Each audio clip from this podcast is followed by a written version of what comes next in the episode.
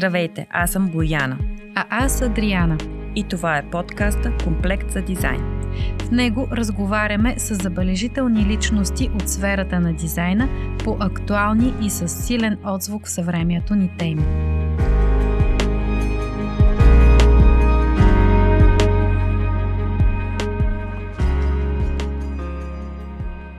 В този епизод разглеждаме темата за изложбения дизайн – като дисциплина той съчетава архитектура, интериор, графика и типография, за да направи една художествена концепция ясна и въздействаща. Експозиционният дизайнер трябва едновременно да работи с съдържанието и с разположението му в пространството, като едновременно с това, подобно на магиосник, да съчетае, балансира и претвори всички дадености, запазвайки своя собствен стил и подход.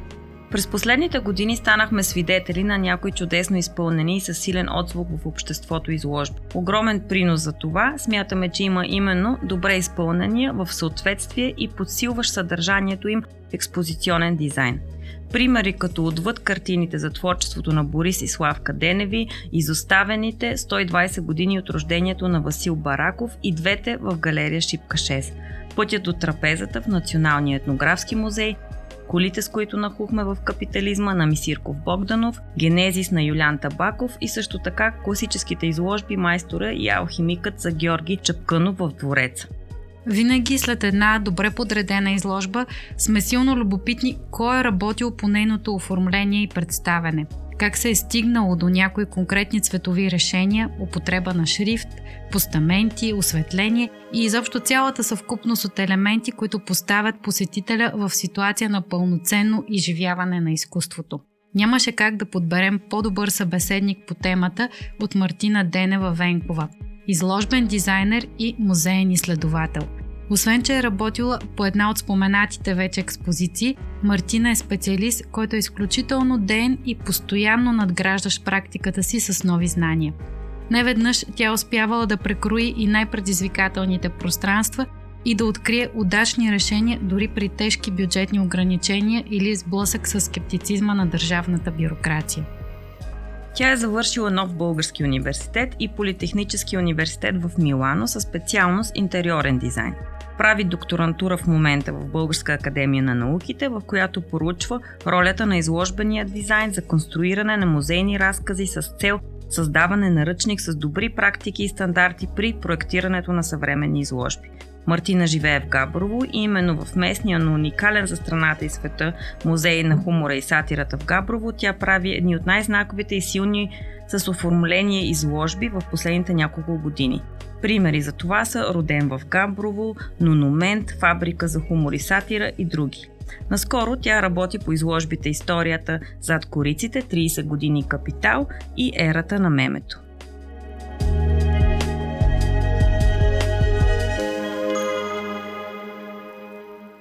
Здравей, Мартина! Радваме се, че си наш гост днеска. Кои са елементите на добрия експозиционен дизайн и а, кои са последните проекти, по които работи? А, разкажи ни как подреждаш една такава изложба, как процедираш въобще? Здравейте! Много, много се радвам да сме заедно днес а, и ви поздравявам за проекта, който стартирате. Изключително важно е историите на различни дизайнери от България да достигат до все повече хора, да имаме общност, така че а, първо започвам с тези искрени поздравления към вас.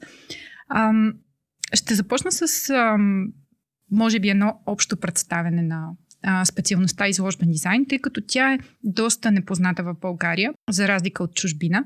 И по мое мнение, тя е една от най-комплексните дизайн специалности, която трудно може да, бъ- да бъде дефинирана. По-скоро тя събира в себе си различни елементи както казахте и в интрото от архитектурата, от интериорния дизайн, от сценографията, където в интерес на истината е и нейният генезис, от графичния дизайн м- и все повече от сферите на технологиите, на мултимедийните решения, много често а, в Европа и на изкуството.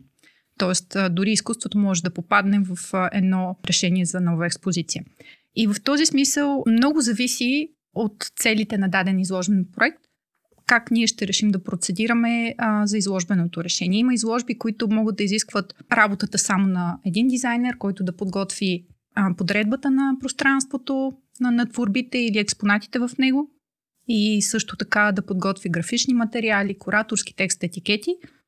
Докато в други ситуации, например, ако представяме сложна научна материя, тогава може да има нужда от цялостно третиране на пространството, от сценографски решения, витрини, интерактивни решения. Тоест, тук вече може да имаме нужда от един цял екип от специалисти, които да работят. И в този смисъл последните проекти, по които съм работила, може би да разкажа за последните два или ако имате някой конкретен, който ви е интересен. Изложбата за капитал, нали, интересен пример как ти а, заедно с екип от още няколко души, подготвяш а, изложба, представяща историята на капитал през кориците. А, това е най-вероятно много сложна задача, защото всъщност нали, материята не е чак толкова, не говори сама за себе си и има нужда от сериозен експозиционен дизайн и затова ни е любопитно как подходи в този проект. Проектът Историята зад кориците 30 години вестник капитал беше едновременно предизвикателство, но също така и голяма отговорност. Историята на, на вестника, представена през тези корици, е всъщност историята на прехода в България. И в нея ние, разглеждайки съдържанието, открихме много интересни връзки. Разбира се, между различните фигури, които играят роли в този процес, между събития, между факти, които изглежда, че са забравени във времето, а тези връзки са много важни, за да осъзнаем реалността днес. И работейки по концепцията, ам, още от самото начало, когато проекта ми беше предложен, аз си дадох сметка, че няма да мога да се справя сама и че имам нужда от по-голям екип. Това е причината да се съберем четирима човека, двама сценографа, един графичен дизайнер и аз в ролята на изложбен дизайнер и, и също проектен менеджер, може да се каже, на, на, този, а, на тази изложба.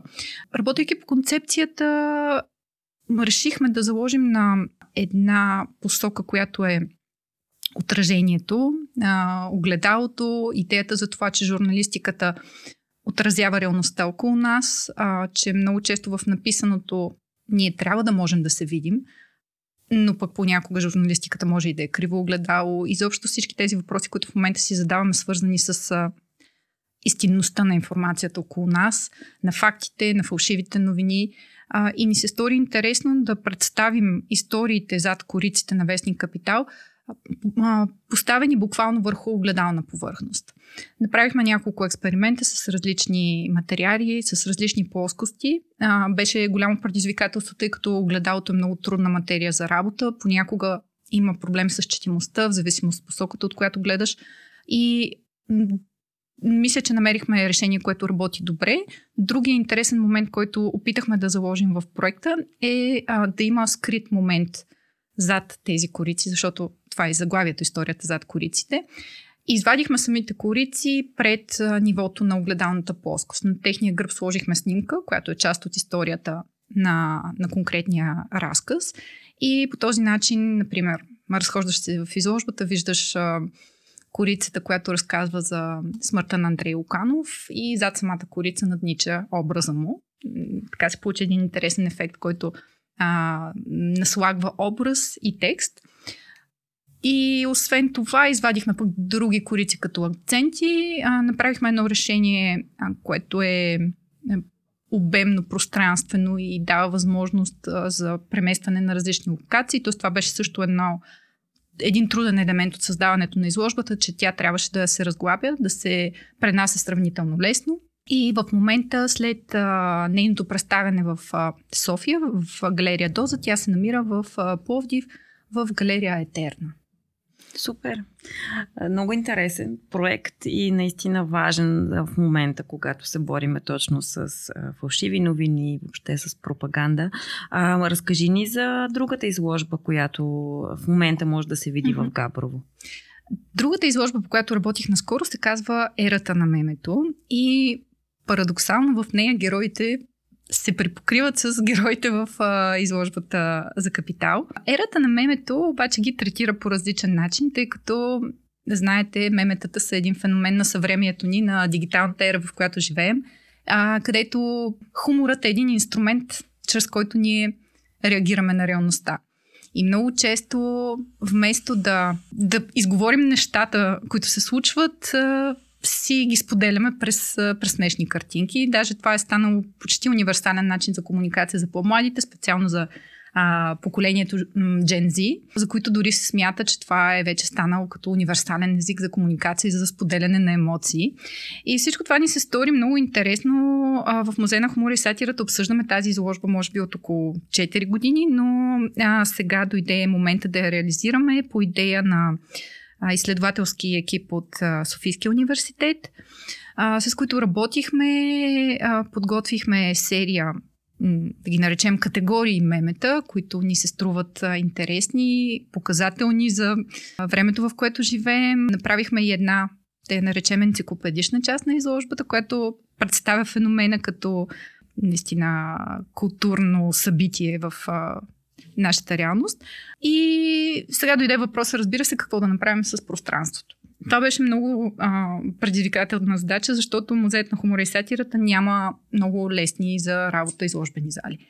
Няма да навлизам в подробности защо. Сградата има своето наследство и история, но конкретното пространство, с което трябваше да работим, има над 5 врати, 9 прозореца, много сложен архитектурен обем, тавани, а, смесено осветление, а и бюджета беше а, важен, така че трябваше да намерим нещо интелигентно и ефтино като а, решение. То беше да предложим една а, нова цветна кожа на стените а, и решението пък за представянето на самите мемета беше през едни маси. А, защо го решихме? Защото искаме да ги използваме и в бъдеще в музея. Тоест, тук имаше някакви чисто финансово, прагматични, утилитарни причини да, да се избере този дизайн, но пък и това е, мисля, важен момент в а, съвременните дизайн проекти, без значение за какви говорим. Това създадения продукт да не оставя толкова голям а, отпечатък, а, материален и в крайна сметка да върши своята работа, да разказва историята, която в случая ние искахме да покажем, а тя е колкото смешна, толкова и на моменти сериозна. Имаше много хора, които, разглеждайки изложбата, казваха, бе, това щеше да е смешно, ако не беше тъжно, нали, разглеждайки специално частта с политическите мемета и сатира.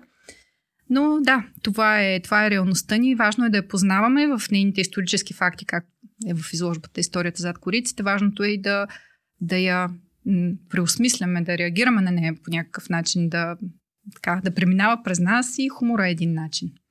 Може ли тогава да се върнем и в историята малко назад на изложбения дизайн? Мисля, че всички сме наясно, че в, на Запад тази дисциплина е много по-напред от това, което се случва в България. Със сигурност. Можеш ли да ни, даде, кога, да ни кажеш въобще кога навлиза тази сфера в музейното дело? А, кои са основните герои? Имаш ли ти любими експозиционни дизайнери? И малко какъв, в какъв контекст се намираме в България в момента. Противно на, на много колеги, които смятат, че тази дисциплина е, е много нова, че се е появила в последните 30 години, всъщност тя е на почти, почти 100 години. И нейните корени могат да се потърсят в, в началото на 20 век, основно благодарение на два фактора. От една страна, тогава се развиват много активно сценичните изкуства и, и сценографията като дисциплина. А на второ място, тогава, разбира се, се развива и съвременно модернизма в съвременното изкуство и някои течения, като например футуризма и конструктивизма имат огромно влияние върху тази конкретна сфера. И наистина едни от хората, които правят революция в, в сферата на музейния и изложбения дизайн, са от една страна хора на изкуството, от друга страна музейни директори. Хората на изкуството, първите такива, идват от сценичния дизайн, а, за хората, които искат да се а, поинтересуват повече по темата, а, могат да потърсят а, Фредерик Кислер.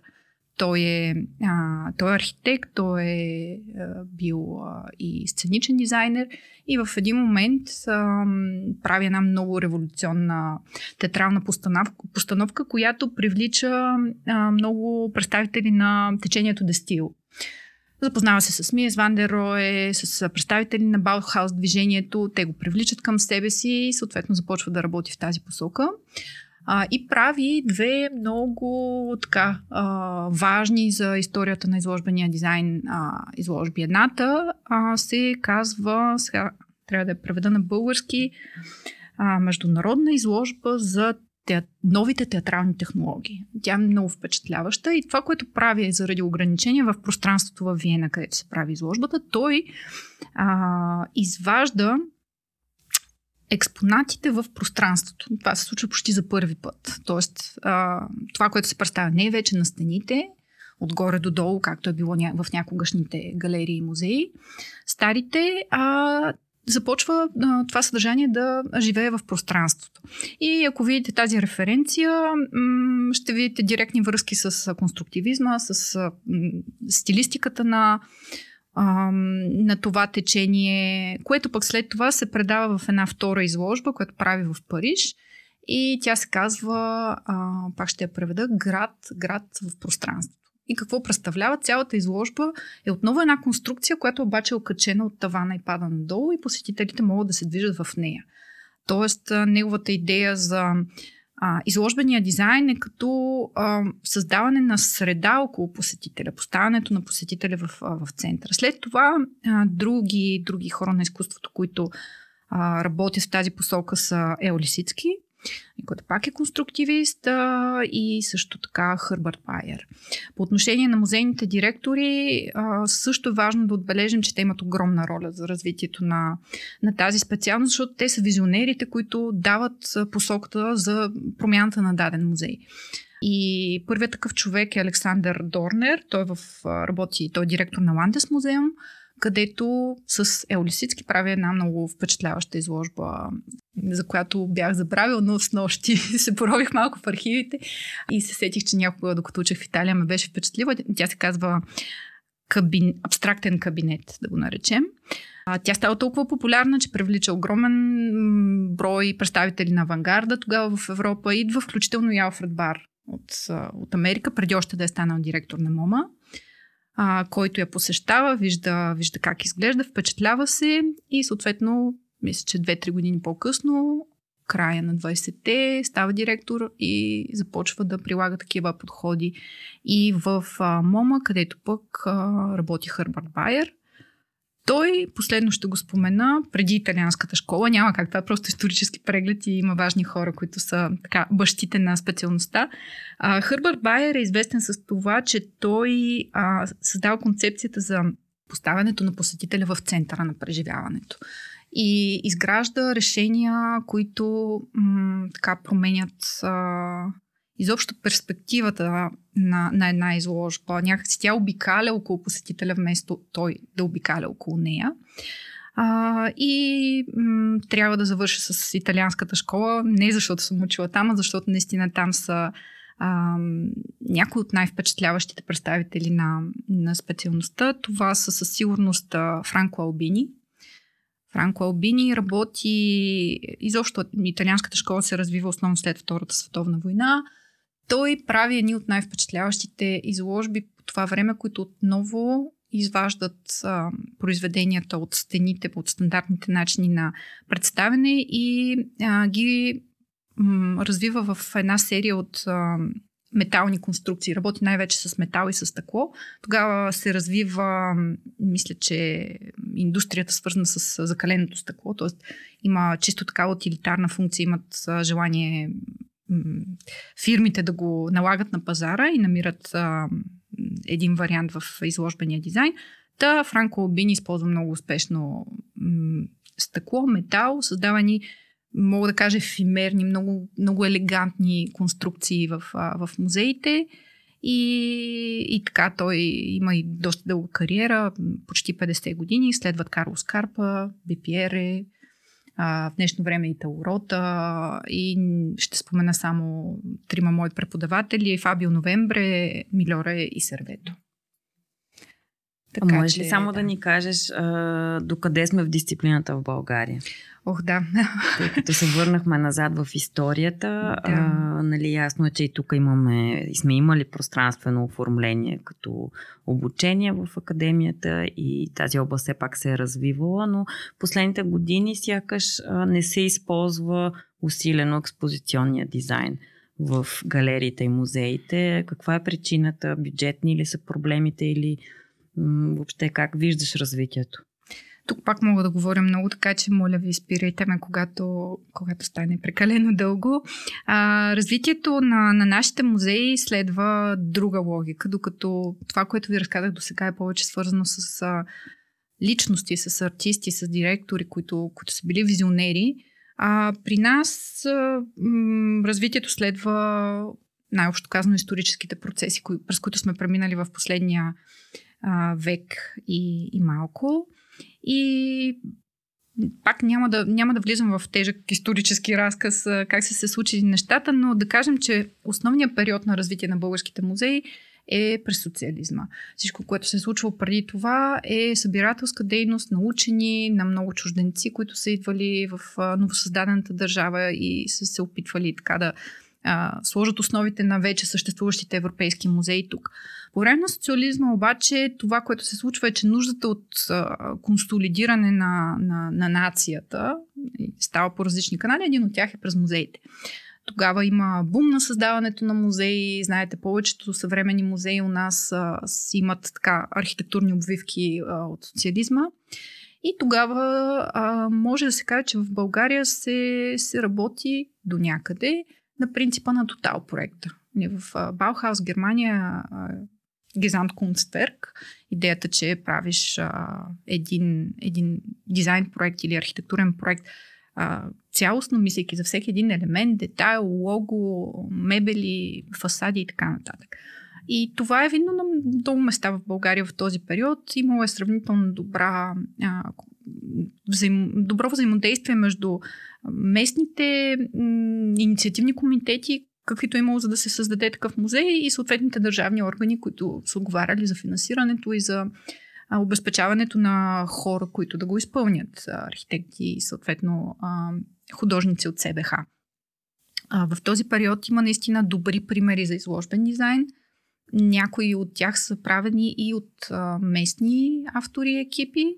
Има такива и в Габрово, такива съм попадала и в Троян, където има музей на занаятите и местни майстори са работили по, по музея, но винаги под шапката, разбира се, на, на държавата. И това, което се случва, разбира се, след идването на демокрацията е, че наследството става първо в едно много тежко материално състояние, защото липсват финанси за неговото обезпечаване а, на базата за ремонти всякакви режими. На второ място обаче стоим в една, тя е доколко ситуация на не, не знаем как да, да променим това, което е било. И за жалост, по-често се случват някакви частични кръпки, частични намеси, които подобряват нещата малко или повече, но, но почти не съществуват, да не кажа, че, че са бройки на едната ми ръка, проекти, които тотално да променят един музей и той да изглежда съвременен във всяко едно отношение. А, това е до някъде и, а, и моя лична мотивация да върша работата, която върша, да, да си говоря с повече колеги, да ги убеждавам, че има смисъл да се работи на макро ниво, да на първо място, когато си кажем, окей, искам да променя една постоянна експозиция в музея, където и да е, няма да цитирам град, а, да, да се замислим какъв е този музей, каква е неговата история, каква е историята на архитектурното наследство а, на тази сграда, кога е направена експозицията там и от кого, какви са нейните качества, стойности е, и, и какво трябва да запазим, какво трябва да променим, как се е променила науката от тогава до днес, съответно не трябва ли пък нещо в разказа да променим? Сигурни ли сме, че тази история, която се повтаря навсякъде е една и съща и горе-долу казва това, което се казва и в Националния исторически музей, е адекватна за дадения малък град? Не трябва ли да кажем повече за това конкретно местенце, за хората, които са там? И не на последно място, в българските музеи, поне в историческите, липсва пълнота на историческия разказ. Липсват периоди, ключови, особено социалистическия. И всичко това са едни, а, едни динамики, които, в които сякаш не можем да се ориентираме все още а, в България. Тоест, а, нали всичко това, което ви казах до сега, то изглежда, че няма общо с експозиционния дизайн, обаче всъщност има. Защото ако тези въпроси не са решени на ниво музей, на ниво задание, на ниво разказ, на ниво съдържание, няма как един изложбен дизайнер след това да си свърши работата. Разбираме. В тази връзка да те попитам, а, извън тези ограничения, които ти спомена, а, има ли го образователния капацитет? Т.е. къде може да се учи за наята и може ли да кажеш малко повече и за твоя опит, правейки а, докторантура тук в България, избирайки да я правиш тук в България? А, в България има едно място, където може да се учи експозиционен дизайн и това е а, Художествената академия. Там има а, бакалавърска програма, която е в факултета по приложни изкуства, казва се обаче рекламен дизайн. И това подвежда доста хора, но сме си говорили с колегите от академията, че се предвижда да се промени а, това, това наименование. А, какво учат студентите там? Те имат една много добра, според мен, подготовка, която миксира а, пространствен дизайн и графичен дизайн. А това са две от да не кажа почти най-основните съставки за, за експозиционния дизайн. А, те учат, разбира се, базисните а, постаменти на тези две специалности, след което започват да ги а, прилагат през практически задачи, например за експота, за, за временни изложби. Последната година вече си учат и, а, и м, експозиционен дизайн за музеи. Имат и една, един курс, който е, мисля, че се казва теория на музейната експозиция. Тоест там а, там е мястото, където в България може да се учи специалността. Колегите са а, много качествени специалисти. Това, което ми се струва, че, а, че им липсва, е обаче връзка с музеите. Изключително малка част от студентите, които завършват, а, след това намират някаква реализация в български музеи. По-голямата част от тях си се вливат в рекламната сфера – прави се сет дизайн или, или се работи или, или стават UX дизайнери в IT сферата и така нататък. А, и много, много ни се иска. Тази година не успяхме, искахме да правим заедно практика, може би за другата година ще остане, но много ни се иска да работим с академията в посока осъществяване на такива мостове, правене на практики и свързване на студенти с, с музеи, така че и едните и другите да си дадат сметка за съществуването си и да могат да работят заедно. По отношение на докторантурата, тя дойде отново като някакво логично следствие от проблемите, които ви изложих по-рано, от това, че изглежда, че в България сме се изгубили малко в, в прехода а, по отношение на музеите и на това как изглеждат и как си представяме наследството изобщо. А, темата, която избрах е, е буквално тази експозиционния дизайн и ролята му за конструиране на музейния разказ. А, и, и реших да е тук, защото това третира а, една... Тоест, аз искам да третирам местната ситуация. През чуждестранни примери, през изследване на това какво се случва в чужбина и кое от него може да бъде приложено тук, както и какво се случва тук и как то м- комуникира с местната, с местната среда, защото в крайна сметка един изложбен дизайн работи, ако, ако то успява да говори на езика на хората. Нали? Тоест, трябва да се прави тук с хората и за тях. Да, тази диалогичност е изключително важна и водеща, предполагам, Точно в а, а, твоя занаят. Може ли да ни кажеш кои са а, най-големите предизвикателства, които срещаш? Например, конкретно, ако трябва да се върна пак към началото на разговора ни, а, ти даде а, за пример две изложби. Едната е правена с идеята, че трябва да се вмести в, а, в общи линии в всякакви пространства, а другата е правена за пространство. А, как подхождаш а, при такъв тип задачи и изобщо какви какви са ограниченията и като материали, и като база, с които трябва да се заобразяваш и в добър, и в по-скоро негативен аспект? Ам, мисля, че а, изложбеният дизайн а, има така, свойството да, да може да промени едно пространство много, много ефектно, много кардинално, но същото време той трябва като първа цел и функция да представи едно съдържание. Тоест, най-голямата трудност винаги е да можем да, да определим това съдържание, да определим ценностите, акцентите в него а, и, и, и тези елементи, които, които да ни дадат отправните точки, след това да трансформираме това пространство. А, затова бих казала, че моята най-голяма трудност, без значение дали говорим за мобилна изложба, без значение дали говорим за конкретна изложба нали, в в съобразена с създадена зала, е, е работата с а, кураторския екип или с музейния екип така че ние да стигнем до есенцията на съдържанието. До бройката експонати, до, до текстовете, до разказа. Най-общо казано, трябва да, да разберем какво ние като екип искаме да кажем на посетителите. Какво искаме те да отнесат със себе си, когато си тръгнат. Какво искаме да помнят. Ако ние можем да си отговорим на тези въпроси, и, и така да ги поставим на масата и изложбата и да извадим нали, техните отговори в изложбата, то това а, доста, доста вече улеснява работата. Защото от тези смислови единици, посоки, символи дори, можем да, да вземем а, идеи за, за пространството, за, за, за цветовете, за някакъв вид а, м- емоции, дори които искаме да провокираме у хората, за, за сетива, които искаме да активираме в тях. Така че това е генерално най-голямото предизвикателство. То е, то е трудност в България, защото а, има много уредници, има малко куратори. Това е една моя любима такава теза и, и, и да, много, много трудно се работи с съдържание в България. Имало ли е случай от много бедно съдържание, mm.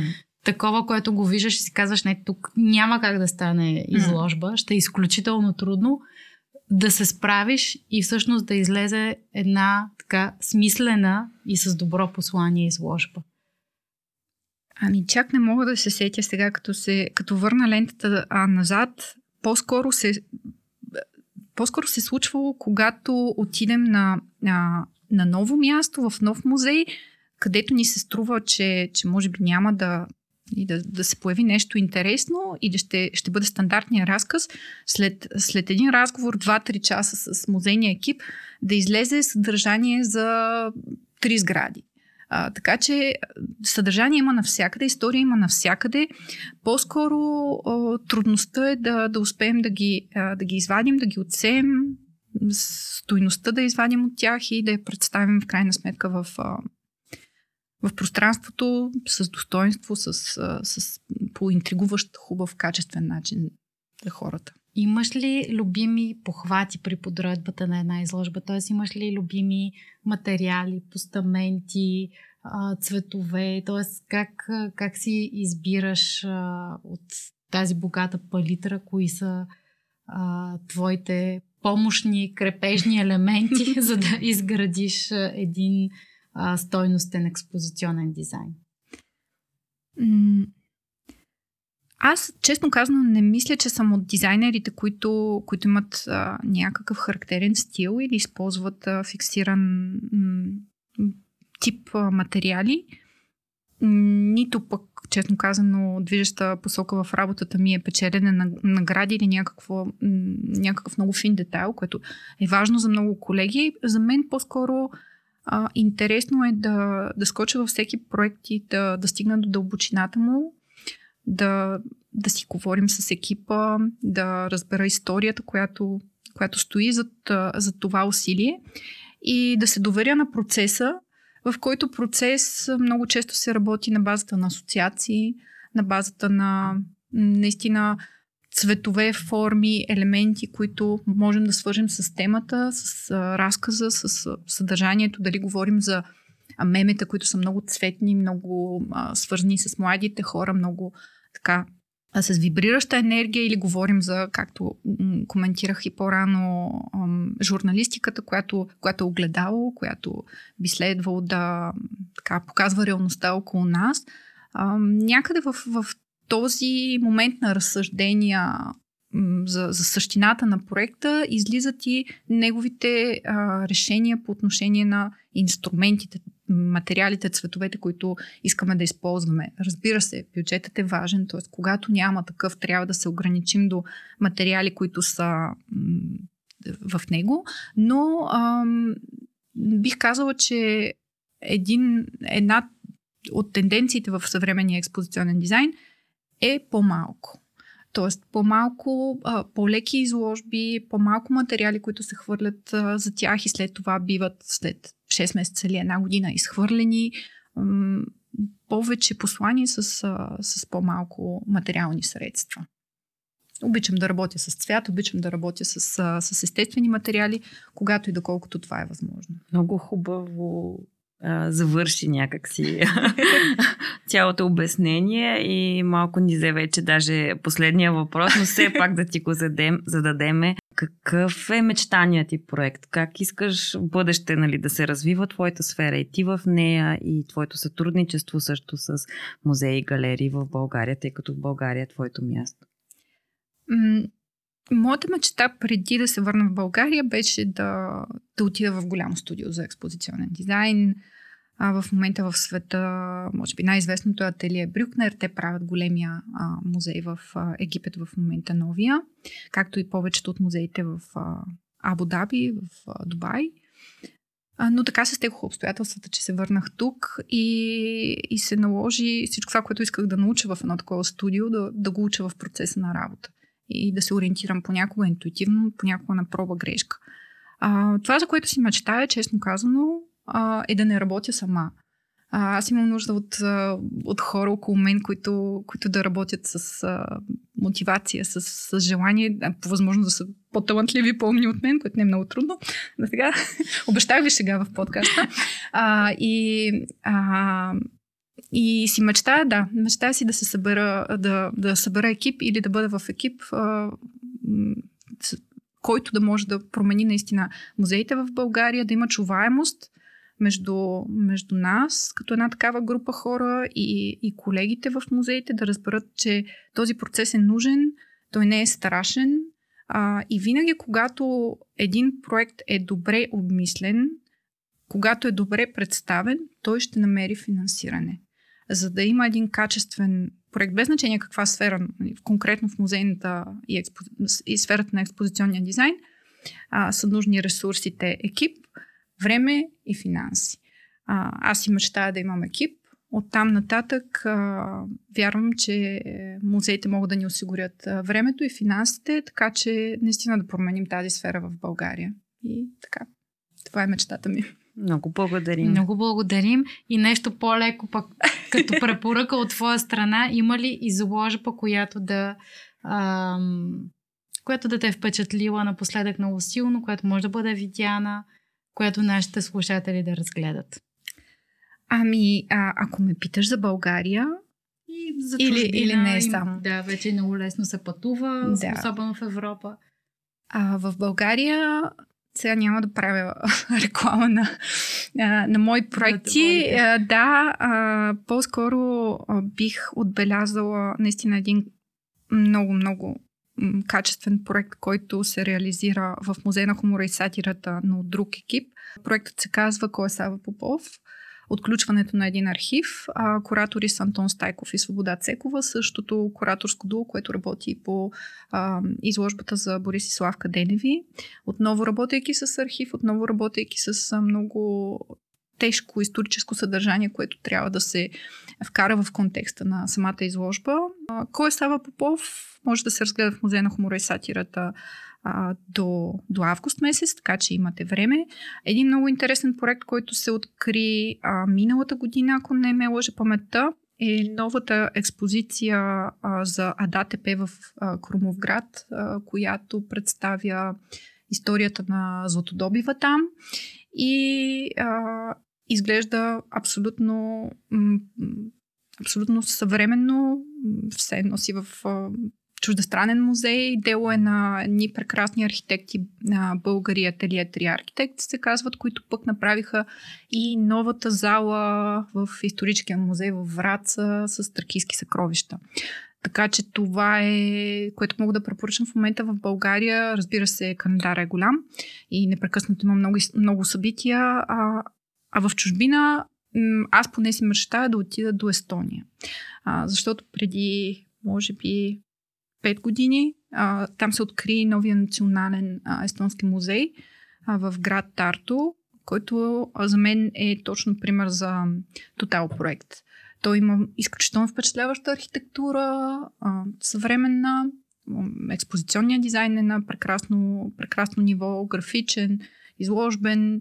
Всичко е пипнато до такъв детайл, че м, наистина те, те кара да да преживееш а, историята по, по вълнуващ начин, да я запомниш, да я отнесеш със себе си а, и съответно мога да оставя и референция за, за този проект. Има страхотна статия в Медиум за него за колегите дизайнери, така че препоръчвам да го посетят. Да, ще сложим всичките линкове като Супер. референции на нашия вебсайт, за да може лесно mm-hmm. да бъдат достигнати. Много ти благодарим, Марти, че беше с нас и сподели толкова важна, интересна информация относно експозиционния дизайн, как се създава, историята му и какво можем да видим и в момента. Аз ви благодаря. Може да разгледате визуален материал споменат в епизода на вебсайта на подкаста studiocomplect.com във Facebook и в Instagram. Първи сезон на Комплект за дизайн е реализиран с финансовата подкрепа на Национален фонд култура по програма за възстановяване и развитие на частни културни организации.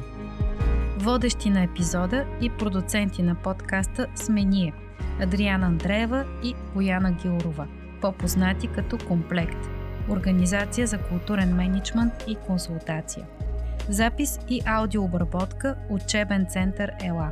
Музика Калуян Димитров. Слушайте ни в Spotify или в подкаст платформите на Apple и Google. До следващия път!